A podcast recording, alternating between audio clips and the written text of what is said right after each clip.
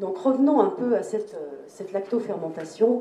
Aujourd'hui, la lactofermentation, c'est avant tout une technique de transformation, parce qu'effectivement, on dispose d'autres moyens de conservation qui sont souvent, euh, je dirais, plus faciles à maîtriser.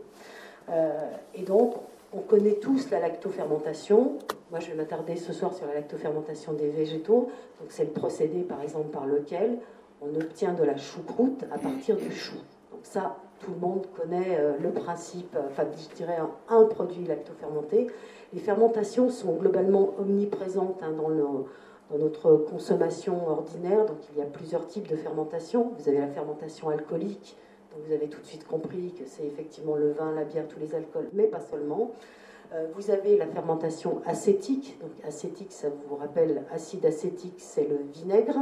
Et vous avez une autre grande famille euh, qui est la fermentation lactique, mais très souvent dans un même produit, vous avez des fermentations complexes. Donc ce soir, on va s'intéresser à la fermentation lactique, dont l'origine, je vous disais, se perd un peu dans la nuit des temps et dans l'espace. Vous savez qu'il est toujours un petit peu difficile de, retrouver euh, l'itinéraire exact d'une technique.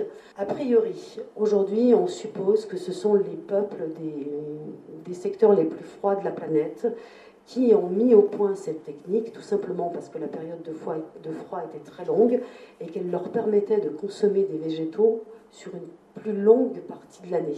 Donc on parle des lapons, dont on sait qu'ils transformaient une plante dont j'ai oublié le nom, je ne vais pas vous embarrasser avec, peu importe. On sait aussi que les, bourgeons pouvaient être lactofermentés, les plantes sauvages très souvent l'étaient, notamment la berce. On se demande d'ailleurs si euh, la berce lactofermentée n'est pas à l'origine du borsch, alors euh, prononciation non garantie, mais qui est cette soupe traditionnelle des pays de l'Est et notamment de la Russie à base de betterave lactofermentée. La recette originelle, c'est de la betterave lactofermentée, enfin celle qu'on connaît aujourd'hui. Certaines fois, on la fait avec de la betterave ordinaire, mais c'est un produit normalement lactofermenté. Ce qui est sûr aujourd'hui, c'est qu'il y a, je dirais, toute l'identité culinaire des pays de l'Est qui est marquée par la lactofermentation, donc la Russie, la Pologne et autres. Ils adorent tous ces produits un petit peu aigrelets au niveau du goût, parce que c'est vrai la lactofermentation au niveau gustatif, elle est également intéressante parce qu'elle va développer de nouveaux arômes. Il y a également toute l'Asie. Par exemple, le kimchi, pareil, prononciation non garantie, hein, ça s'écrit K-I-M-C-H-I, vous le trouverez parfois avec deux E à la place du I.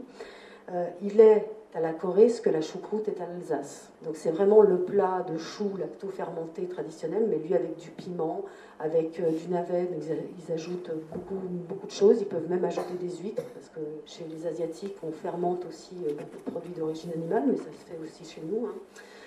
Les Gaulois, par exemple, bah, lacto-fermentaient des poissons pour les faire voyager. Donc, euh, c'est aussi des, pratiques habituelles chez nous.